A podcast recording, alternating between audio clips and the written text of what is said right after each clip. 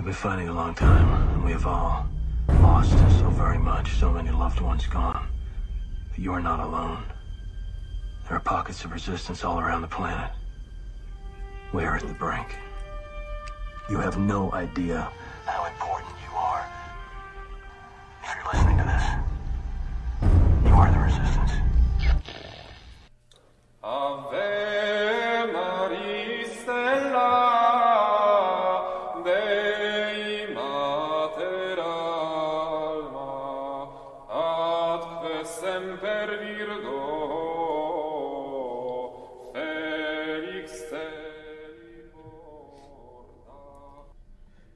everybody, Steve with Sense Fidel, and coming at you with another book review. This one with econ- called "Economic Personalism: Property, Power, and Justice for Every Person." With, as you might recognize, Michael Greaney from the Socialism series and uh, a couple other shows we've done, and Dawn Brohawn, who's the co-author of the book as well. Dawn, welcome. Michael, glad to have you back.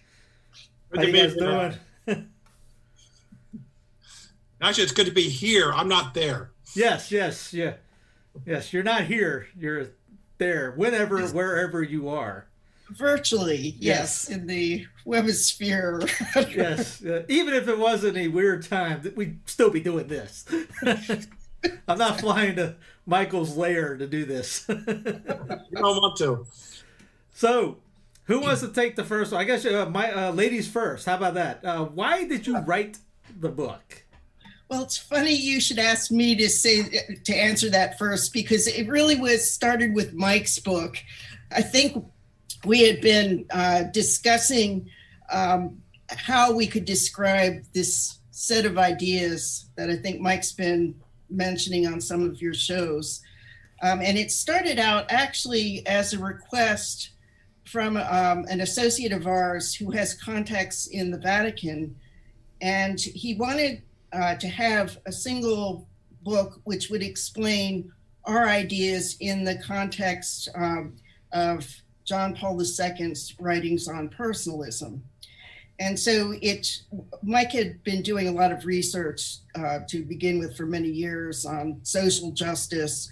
And we weren't actually aware of the scholarship of John Paul II on this concept, which, um, interestingly enough, he wrote his dissertation on personalism, and uh, Dr. Martin Luther King Jr. also wrote his dissertation on personalism.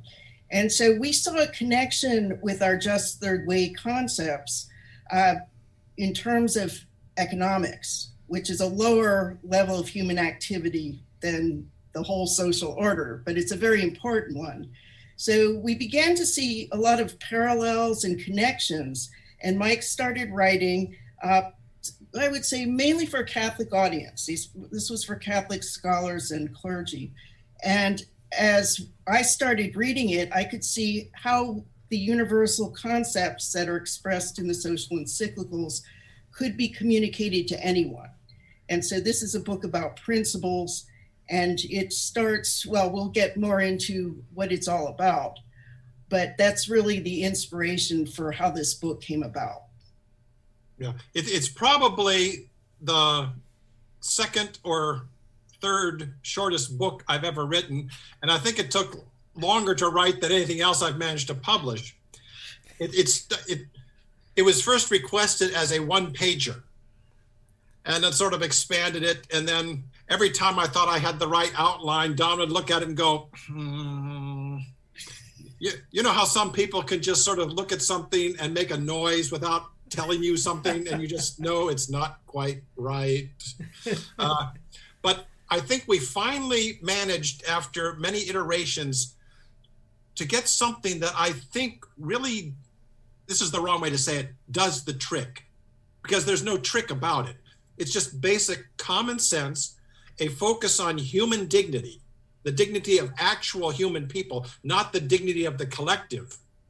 Uh, and these terms are more fully explained in the book because there is a difference between humanity and human beings, which some people don't fully appreciate. you know, if I'm, I'm, not being pejorative about it, they No, really no, don't no, that's- that's- the fact uh, and one of the things that I discovered years ago was that a lot of people mistake applications of principles for the principles. For instance, it's axiomatic in you know ethics that well you pay a just wage to people. And they say that's the principle no that's not the principle. The basic principle is justice which is applied in a just wage. The just wage itself is not the the principle. It's an application of a principle. I, I made that point in a couple of uh, other books and, and many other articles. And one of our mem- members of one of our advisory board, we call the CESJ Board of Counselors, Father Edward Krause, who is currently in residence at the University of Notre Dame. He used to teach uh, social ethics at Gannon University in Pennsylvania. Uh, I was having a conversation with him when we were out in St. Louis for an event at the Central Union of the Catholic, the Central Bureau of the Catholic Central Union of America. There, And he's an acrobat. and he said, But you say that in all your books. I thought, Well, people keep making the same mistake. I have to keep saying it. So in this book, what we did was lay out the principles of the just third way of economic personalism and then show how with the you know the progression applying the the social doctrine of pius XI which is not the same as that of Leo XIII. It's a development on it and of many other people. And also adding in the economic justice principles articulated by Louis Kelso and Mortimer Adler. Every, everybody knows Mortimer Adler, or at least they should. You know, the great books, Philosopher. Uh, a lot of people know of Louis Kelso too, usually as the inventor of the employee stock ownership plan. But as we talk about, you know, the the the confusion between principle and application of principle, there are a lot of people who think the ESOP, the employee stock ownership plan, is the great principle that Louis Kelso invented. No, no, that's an application of principles of economic justice that he developed prior to the first ESOP. The ESOP is an application of principle. Similarly, the whole area of economic personalism uh, is based on these principles that we set out in this book. And we tried to show how going from basic principles of justice and personalism and human dignity, then it grows and you can apply these still in very broad ways in the book. The book doesn't get very specific on too many things. I mean, it's only 152 pages, so you can't get too specific. The, every one of the subjects covered in the book deserves a multi-volume explanation. But so, so the answer is because I wanted to. Yeah. Uh, Dawn, Why who's, who's the target? Because it's there. Why write a book? Well, because I felt like it. Yeah, so that to keep a long story short or a short story yeah, long. Why'd you write the book? Because I wanted to. Okay. Yeah, there you go. Somebody told me to, so I did Dawn, who's the targeted audience? Well, I think, as I said initially, it was for uh, Catholic scholars, and we really are seeking to present these ideas to Pope Francis because we think that they'll help address a lot of the systemic problems that he sees in the world today, including uh, the growing wealth gap, systemic poverty, inequality, um, of opportunity and many other ills and war. We can see growing conflicts. And to the extent a lot of this has to do with the system which denies most people dignity and power over their own lives and futures. Um, and you have a money system which is not based on real value. It's it's based on gambling and speculation, and people have forgotten that when you hold up a dollar bill, that doesn't should not represent a dollar's worth of the government's debt. It should represent a dollar's worth of real goods and services.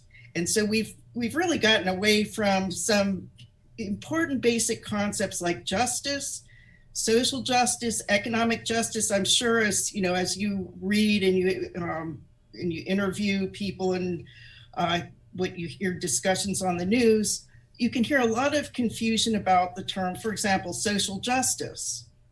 Now, we define it according to how Pope Pius XI defined it, and Father Ferree, and, and I won't get into a long dissertation on that because those are later questions that you're going to ask us. you blew the secret up. yeah, but then I would say, because we saw this also as really a universal statement. And so we're hoping that this will get into academia. And we, we do have a, a, a friend and ally in one of the major US universities who also happens to be Catholic, but she's a professor of social work. Um, and she teaches doctoral students and master's level students. So she could see how the just third way principles really address her field, um, but uh, in terms of each individual human being. So the idea of power is very central to this idea because we have the the paradox that power, when it becomes concentrated, it corrupts or tends to corrupt, and absolute power corrupts absolutely. On the other hand, every human being needs their own source of power so that someone else does not control their lives. So this becomes a balance and it, it has to be built into the system. So, in, in that way, this notion of how you structurally diffuse power is something that politicians and policymakers and business people and everyone should be concerned with. But it, we're, this is a book really looking at systems and how you design a system to maximize human dignity for every person and also have equal, uh, enable everyone to have equal access to the common good, which we also define according to Pope Pius XI's definition, that it's not an amorphous mass of all these things floating around. It really is the the system, the structure of all of our institutions, our laws, our habits as social creatures, that is a it's it's there. Like Father Ferree said, it's like the air. You possess it in its entirety, but it's there to help you develop as a human being. And if someone doesn't have equal access, for example, you had in, with the uh, segregation or apartheid, people did not most people did not have the same access to the comp this it's not giving you results. It's not promising you that you know you're going to end up a billionaire. But what it's saying is if you use this if you take advantage of this you learn and you apply this you should be able to have enough of a, a base of to provide for your sustenance because you you're a, you know you have material needs in order to survive but also you should have available to you those systems and structures, processes that can help you develop your highest human potential. And then, as we say, uh, go on to really work for the common good. And also in CESJ, our core values, uh, we talk about the highest level of work, and that's how we relate to God. Um, and how we relate to the rest of creation and to other people. So inevitably, you know, ultimately, we hope this would reach everyone, but being realistic about marketing, I think, you know, we start with the narrower niche. yeah. Basically, to make a, a, a moderately long story short, the, the, the target audience is anyone who is confused or exacerbated or just angry about the fact that it seems that the only way to improve things is to destroy things. Socialism attacks the haves, capitalism attacks the have nots. We believe that the just third way of economic personalism doesn't attack. What it does is it goes and improves the, the fundamental institutions of the social order, which are, of course, reflections from the individual human person, not humanity. So that, yes, we can improve things for everybody without destroying them for anybody, or as I'm probably going to get it wrong, but as R. Buckminster Fuller said, and he said a lot of good things, but we like this one the best how to make the world work for 100% of humanity without in the shortest possible time with spontaneous cooperation without ecological offense or the disadvantage of anyone. So that we see is like the ultimate challenge to every person, every nation, the whole world. Can we do this? And uh, Bucky Fuller saw that by redesigning our physical systems, how we interact with the environment and our natural resources, every person on earth could have affluence, live have enough to, to thrive on, and to really to pursue higher uh, higher pursuits. there you go. Uh, yeah, somebody just told me that I was making erroneous errors. Yeah, there you go. As I said, I'm not a morning person. no problem. so, what is the title of the book? Is economic personalism. What is that phrase for someone that's maybe it's the first time they heard of that? Mike, you want to take a first shot at this? I, I thought you were taking the first shot at everything. Oh, okay. Well, no, I'm, I'm happy to do that. Um, it's a system within a larger system of uh, a social, the whole social order, which is addressed by personalism as the broader concept. But within that, it's a subset of personalism that deals with each person's relationship to the economy and to economic institutions such as money and credit and property and banking and tax laws, all of these things which affect our economic lives and our ability to generate a, an income for ourselves so we can uh, consume and exchange with other people in the economy.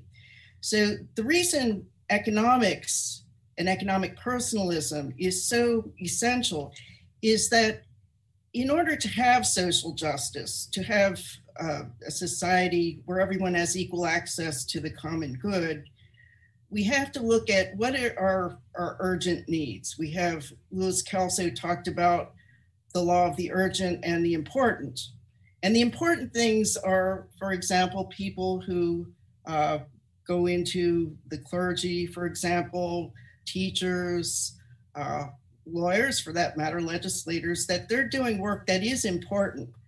Um, but ultimately, those things we think once, if people were affluent, then people would do those sorts of professions for free. It's because they love that work. But in order to do that, the economy has to be producing enough. And each person, this is a key thing, each person has to be producing enough. And so what's happened in in the world is that we've moved from labor intensive economies and maybe economies where we have more agriculture, but it's still labor intensive. It needs human inputs to one where increasingly the inputs are being made, the work is being done by technology and now more uh, artificial intelligence and robotics. And we can keep pretending that this is human labor being made more productive you know and they talk about productivity but this is if you look at it you know people get fired and the robots get are put into operation because it's cheaper for business to do that. So the question is in a modern world how can each of us be productive? How can we produce economically? And, and that's not the most important part of our lives but we have to be able to do that.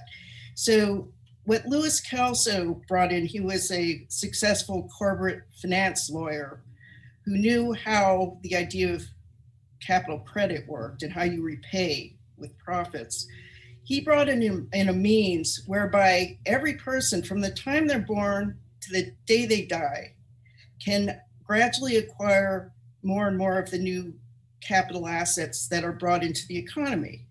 And by doing this and not forcing them to have to save in order to invest, which is impossible for at least 90% of mankind. You know, you look around the world, it's probably even a higher percentage.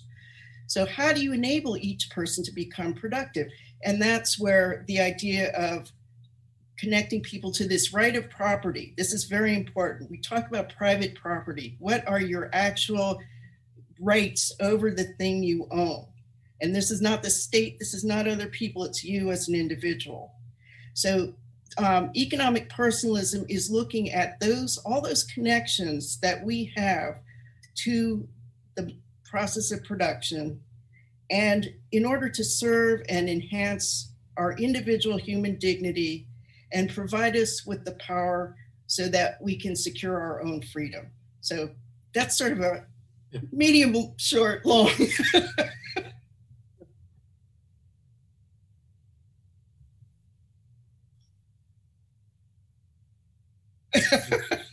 or, or to part 1A here.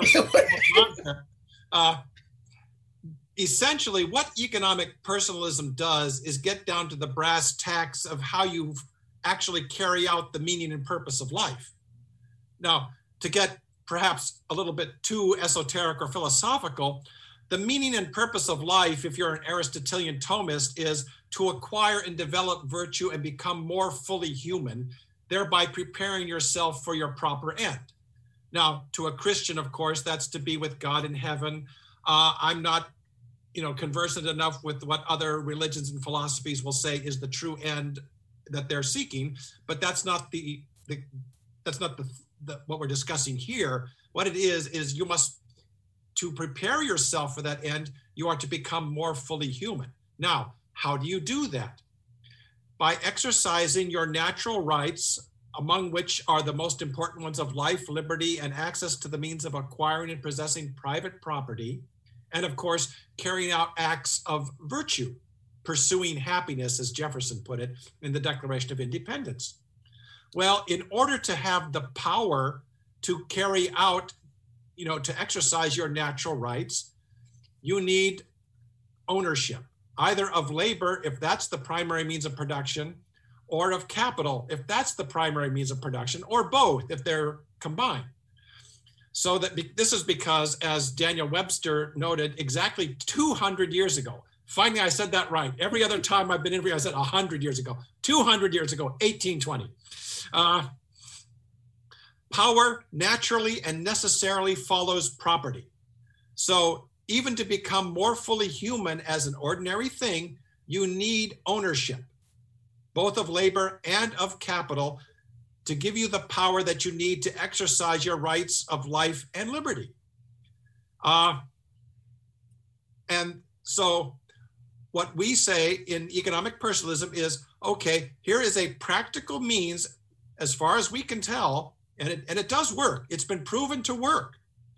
Uh, perhaps not all together, but each separate part works. And of course, an engineer will tell you if you can get the individual parts to work, it's just a matter of time before you get the whole system to work. So, what economic personalism does is give a practical guide for how to structure an economic and a social system to achieve the end of becoming more fully human.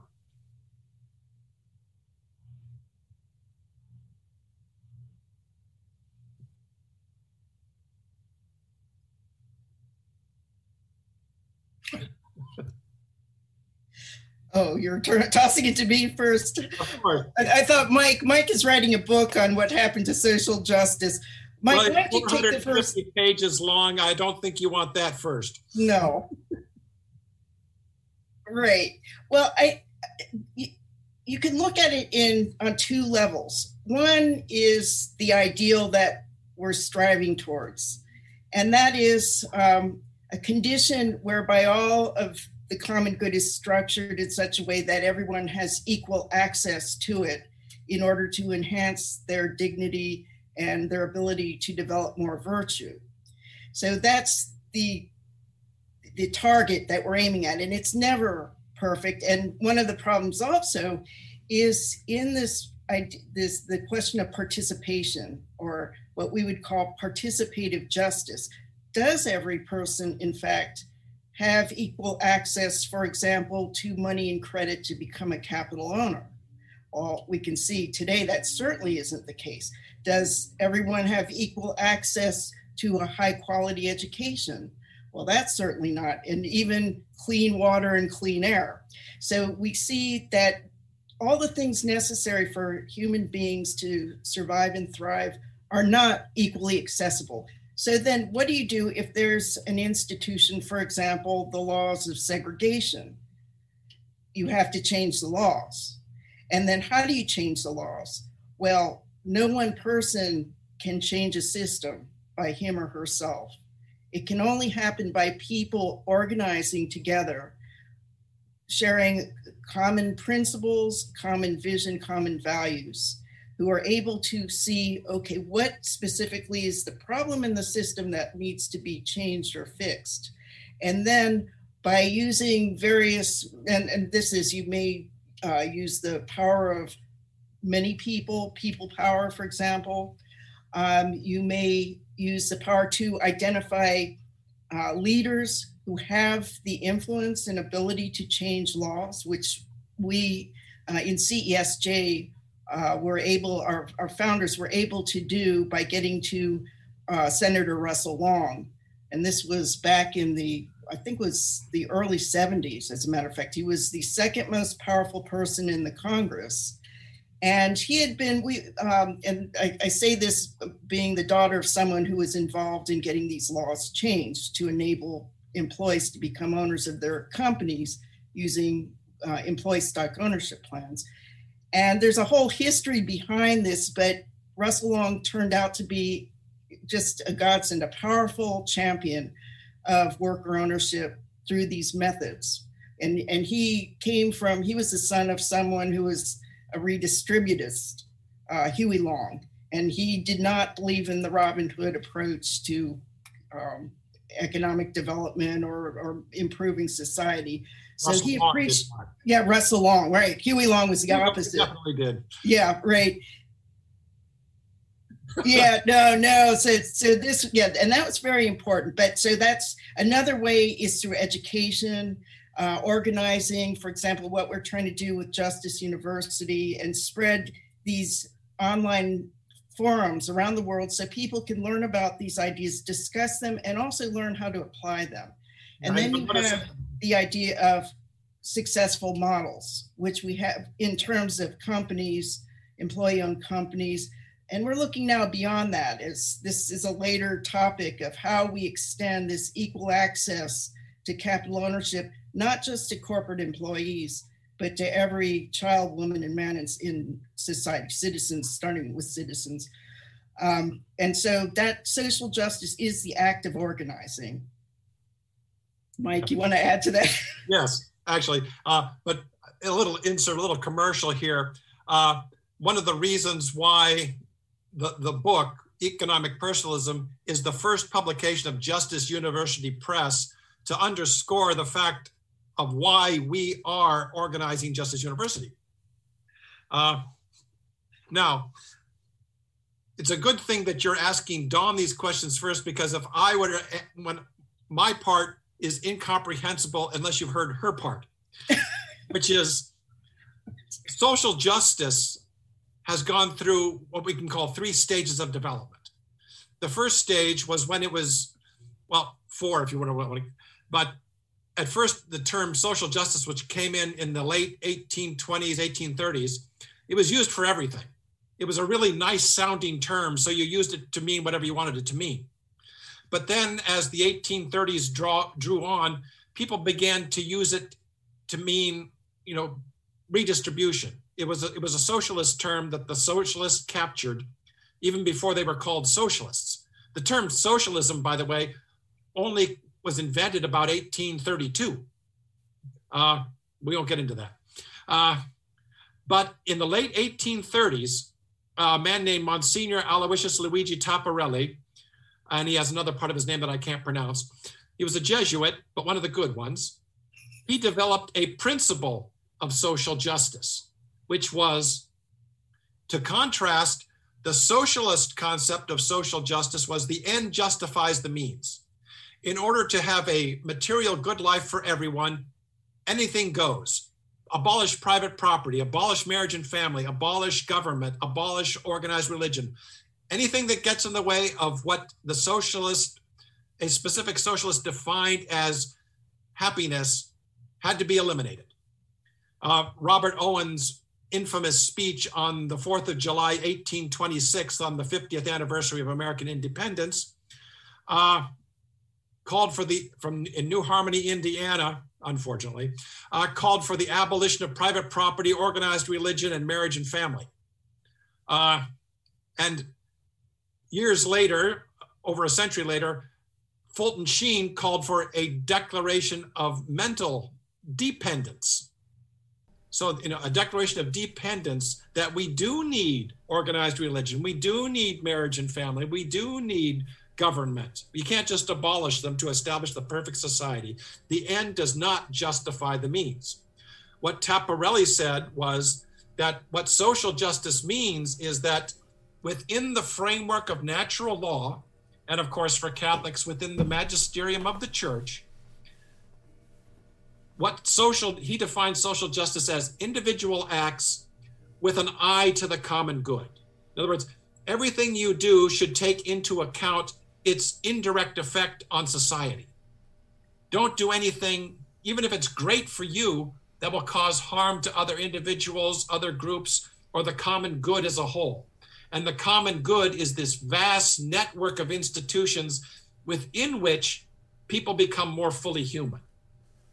Uh, of course, very technically and philosophically defined, the common good is every human being's analogously complete capacity to become more fully human. So, but it real it, it's realized in society as this vast network of institutions. Okay, that was social justice, although rarely used until the election of Pius XI in 1922. It was a vague concept when it essentially meant no more than Aristotle's legal justice, but with a, a Christian whitewash on it and the and basically the socialists captured the term so that even today people think that social justice means the end justifies the means whatever you want to do in order to redistribute so that people have enough to live on so or whatever you, you, want them to have so you also hear well, this phrase economic justice well in, in social justice what pius xi did was say no social justice is not just another word for legal justice, you know, a general justice, a good intention to the common good. He said, no, it's a particular virtue with a defined act. See, under the Taparelli notion of social justice, it was you do an individual act that has an indirect effect on the common good. In the way Pius XI defines social justice is it's the particular virtue directed to the common good. Its effect on the common good is direct, not indirect. And this is what most socialists, actually all socialists, and most people can't grasp. Social justice does not affect any individual good directly, only indirectly by directly affecting institutions. And how do you affect institutions? Because institutions are social things, you can only affect them as a member of a group, as a member of an organized effort to you know benefit that institution. So that you have individual virtue which is direct good on the for the individual but indirect for society and social virtue which is direct on society but indirect on individuals now, aren't you glad that Dawn spoke first? yeah, and, and one small thing that, you know, that uh, Father Ferree's introduction to social justice is a beautiful piece for everyone should read it so that they can really understand the concept of social justice. And he talks about the laws and characteristics of social justice and how you apply them. But what was really just sort of, you know, a recent uh, revelation to me because I read this over and over Intro to Social Justice. And, and available as a free download on the CESJ website in the free ebook section, as is Economic Personalism. Yes. So thank you for mentioning that, Mike. Oh, um, always add the commercial. Oh. um, but what I didn't understand was when you talk about a virtue, um, as something, for example, on the individual level, how you interact with other people, how does the individual uh, receive the reward that he or she is due. I was always grappling with the question of, well, uh, you know, what is, how does the individual person connect up with this act of social justice? When you talk about a social virtue, what does that mean? Because I, I, I couldn't see how you got it down this requirement actually when you you're in the midst of an institution that's unjust you are morally required to act upon that to correct the institution but father Ferree says you're not called to do the impossible and it's impossible to fix an institution by it's by yourself because it's a you know it's many social interactions and traditions etc social so it, habits social habits. And what does social habits mean? Uh, you know, is this the habit of the institution? Well, in a sense, the way it's it's constructed, whether it, the principles of justice are embedded in its structure, but that wasn't it. It was really this idea that each of us is responsible for our own levels of the common good. So, this could be, for example, even within our own companies, within our own families, within our own schools, you know, going level to level, our voting systems, um, those ask those areas of the common good in which we interact, our milieu is the word Father Ferree used. And it becomes much more manageable if you understand that, so that you individually are not expected to necessarily go out, form a little group, and and change the world. Although your actions, you can you, and this is something which you have you have to understand the levels of the common good which would actually transform systems on a global level okay but for most people you know they're going about their daily lives. They they go to church they go to school they go to work. And it's at those levels which they have to be constantly aware are is there any is there unfairness? Are, are some people being excluded? Um, does everyone have equal access to this institution? And if not, if one single person does not have that equal access, it is all of our obligation to organize to correct that systemic problem. And we're talking about just within the areas we have influence and power in. So that, you know, suddenly realizing that what does that mean in terms of my own responsibility as a human being? it, it, and it's never asking me to do the impossible, but it is saying we do have to care for the common good at all its levels. And also, as we fix our own institutions, we have to always think at the, about the higher levels and the lower levels of the common good. And that ultimately it's improving everything. It's not at the cost of a, another level of the common good. So, this is a multi textured way of looking at the common good and um, it brings it down to human scale. So you know that that was something that was sort of a personal revela- revelation to me. Yeah, another point that uh, Father Ferree liked to make, because people think of doing social justice. Oh, well, we need to schedule an act of social justice for 3:30 today, so we'll go out and we'll do social justice. Then we'll go home and pat ourselves on the back and have a feeling of extreme virtue and have a drink or something. That no. Social justice, if done properly, is not that you're doing something extra. You're doing what you ordinarily do in a different way.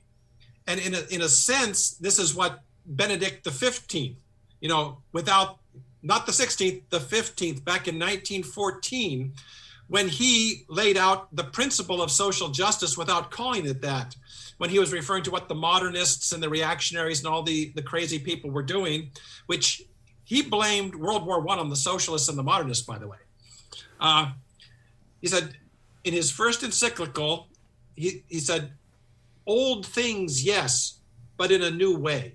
In other words, don't just jettison everything old but be prepared to do the things you're doing in new ways in order to have the proper effect. All right, so goes into what is economic justice. That's another buzzword phrase, like a buzz phrase that you hear a lot about. I, I think that Louis Kelso and Mortimer Adler, as far as we know, were the first to define it in terms of a system, in terms of uh, three system principles uh, that relate to the productive process and how people contribute either their, their labor or their capital and how they get their just distribution. So they're looking at economic justice as the virtue that structures your economy so that every human being has access to the means to participate fully in the economy. And this might mean with your labor, or it may be through your ownership, you're contributing your the equipment or whatever capital assets in order to produce things that will be sold, um, exchanged and sold. So it, it was the way they presented it was in terms of three overriding or three fundamental principles. One is your input principle, how you contribute, how you participate. That was, we call it participative justice. The output principle, which is how you get your just return for what you contributed. And we call that distributive justice. And it's in terms of um, how you would compare this with what's called commutative justice, which is generally direct exchanges between a specific, maybe one party with another.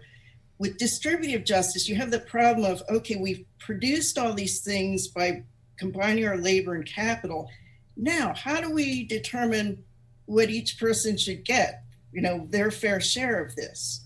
And so that gets into the notion of well, should this be done in an arbitrary way?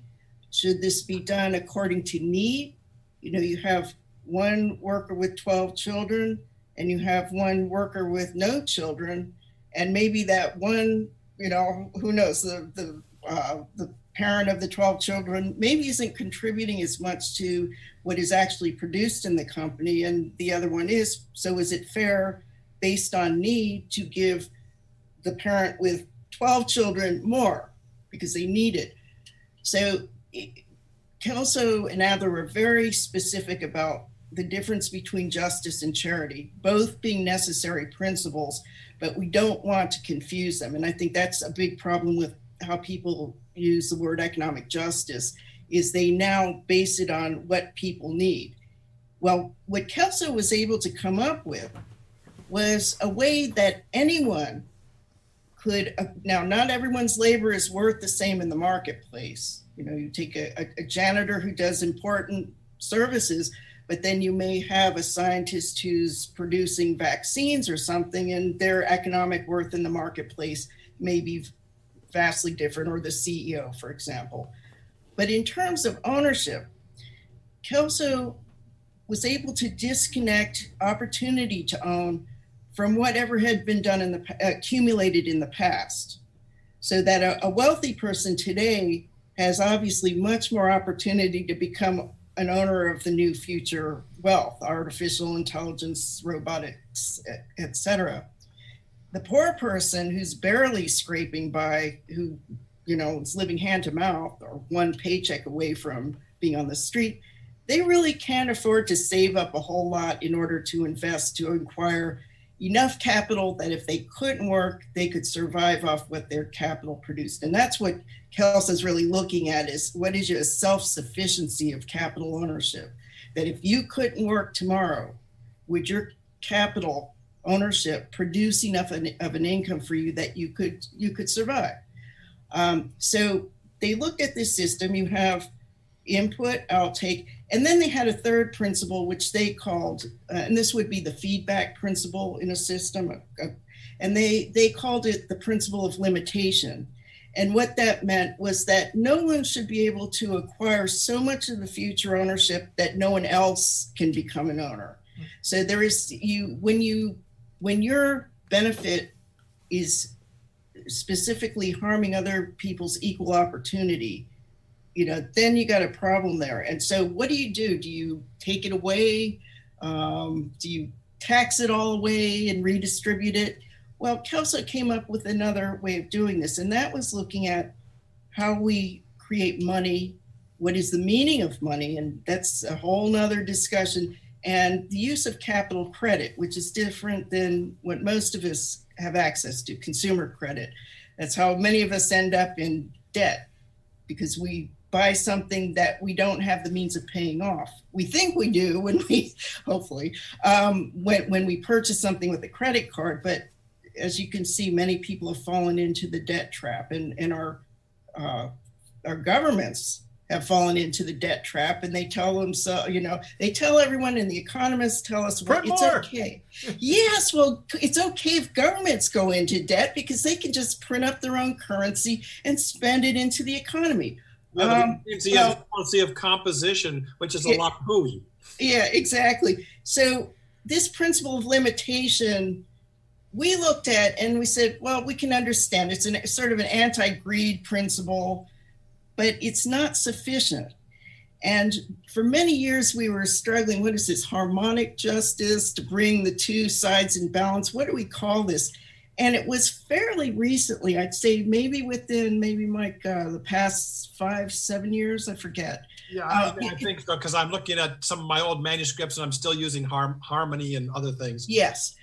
We realized that this concept of social justice, which is actually a higher level of justice than, than economic justice, its principles still operated in terms of at any level the common good in any institution is there equal opportunity and access to participate is there a fair means of dis- dis- distribution and if not we got to fix the system. So it social justice was the perfect third principle to say, okay, it's constantly monitoring, it's evaluating. Once participation and distribution are out of balance, we've got to fix the system to and it's mainly it's quite often on the participation side that is the problem because that affects the distribution side. So we realized that, oh my gosh, we had this all this time but then I had a question. It really bugged me for years is how can a principle that's the higher level principle of social justice be coming in as a one of the three principles of economic justice, which is a lower level? And I, I was going crazy with this. It just did not make sense to me logically until I remembered Father Ferree said social justice is acting at all levels. So it is acting also at the level of the economy.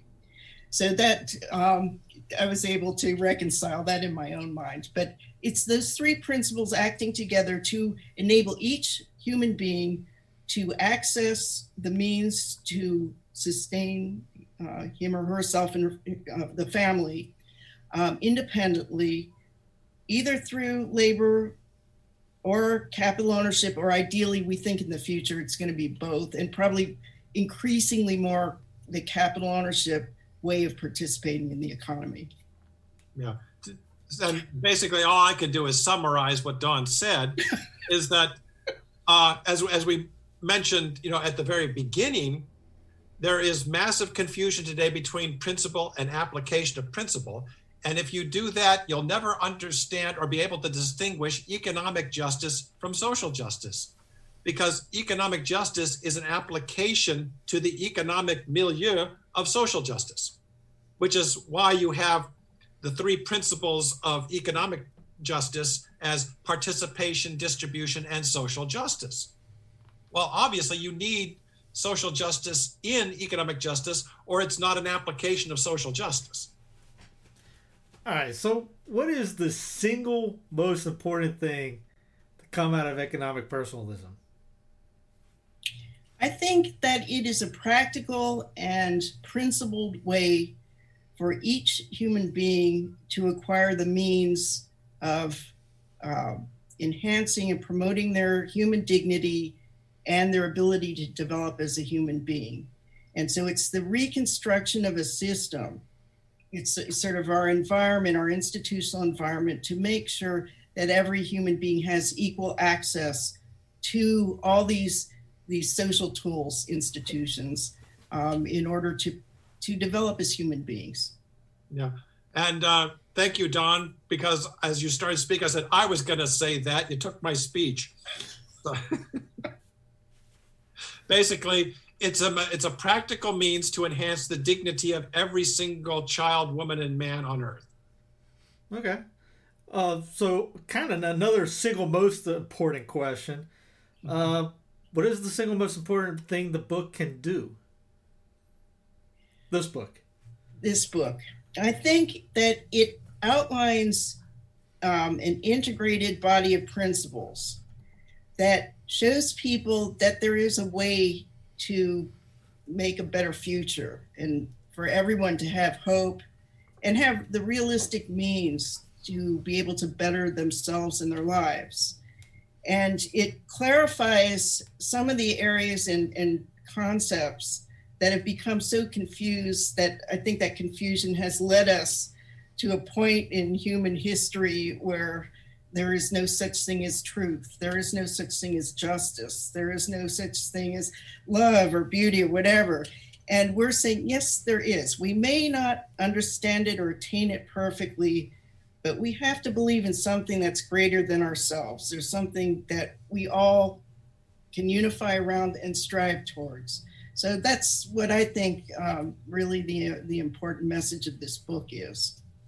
Yeah, put it in, in another way, it's to restore reason and common sense to its proper place as, as the foundation of human life. Now, yes, we have our emotional and irrational side, but what we're talking about here and in the book is how, based on absolute principles discerned by reason and common sense, which is the basis of the natural law in Aristotelian Thomism.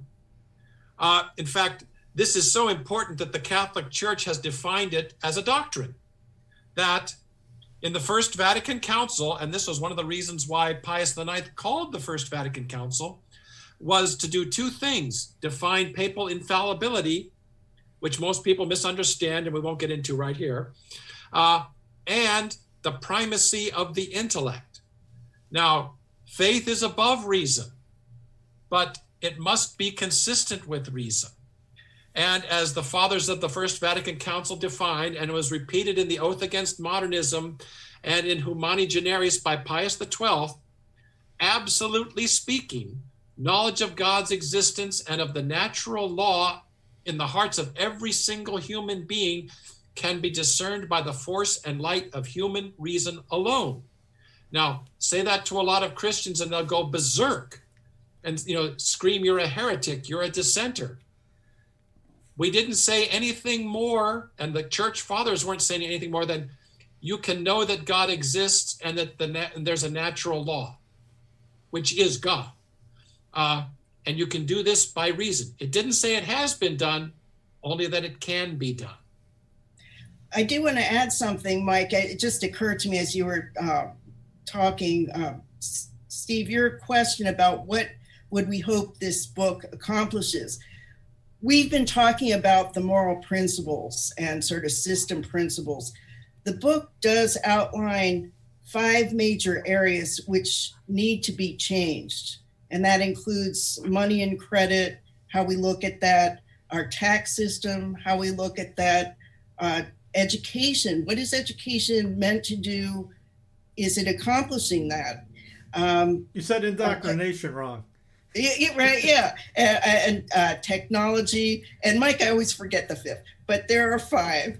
Um, and so the idea is we're showing people that there's a, a reasonable way to fix things. It will take people thinking about this, learning more, coming together, developing solutions. And we point to some of those. We touch very lightly. So ultimately, if this book is to serve its purpose, it should inspire people to now see that there are some reasonable things that ideas, ways they can fix the system. And it even points to look at these particular areas. And um, I think we mentioned in it, for example, a piece of legislation that we've been developing over many uh, decades, actually, and we've renamed it the Economic Democracy Act. Uh, but that becomes a way of affecting our monetary systems, our banking and money and credit systems, and our tax systems, so that we end up with equal access and per, uh, equal opportunity to participate in the economy and um, in receive fair distributions through a free market system, a true free market system. And then we have ways that we, ongoing ways we can correct problems in the system. And that ultimately, when we talk about economic power, which is, you know, that's that's a central idea of economic personalism, this is the basis for political power, political democracy. If you don't have economic power spread broadly, you're going to have what we have today. And that's a few very powerful interests manipulating all of us. So it is really a foundation for a just society in all aspects. Yeah, and to I, actually had to look it up myself because I have to count them off. But the, the, the five levers of change are education, politics, money and credit, tax policy, and technology. Thank you. I always forget this. Well, I, I can never remember more than three. So, I mean, that's why you need to buy the book so you can, or, or free download it. It's a, it is available on Barnes and Noble and Amazon. Right, and we hope people will spread it around. we hope they'll buy it first, but you know, we hope really the, the PDF is there for people to share with others. Yeah, unlike Abbie Hoffman, do not steal this book. Just if you don't like it, well, you have to get it from Amazon. You go to justthirdway.blogspot.com. It'll redirect you to Amazon. At least give Michael a hit on his website and just not. And then give an adulatory review when you buy the book. Right, yes. right. It's, it was priced reasonably, so you can get two if you want, or multiple and hand them out, right? Yeah, for Christmas. And if you can't afford that, well, give the free PDF. Just download it. There you go. Michael, Dawn, appreciate it. We'll have the links below in the show notes uh, to go ahead and get the book and the website for Michael's website and the CESJ.org website as well. So uh, thank you guys for coming on and discussing it. Oh, thank you so much, Steve. I've really enjoyed this. No problem. Anytime.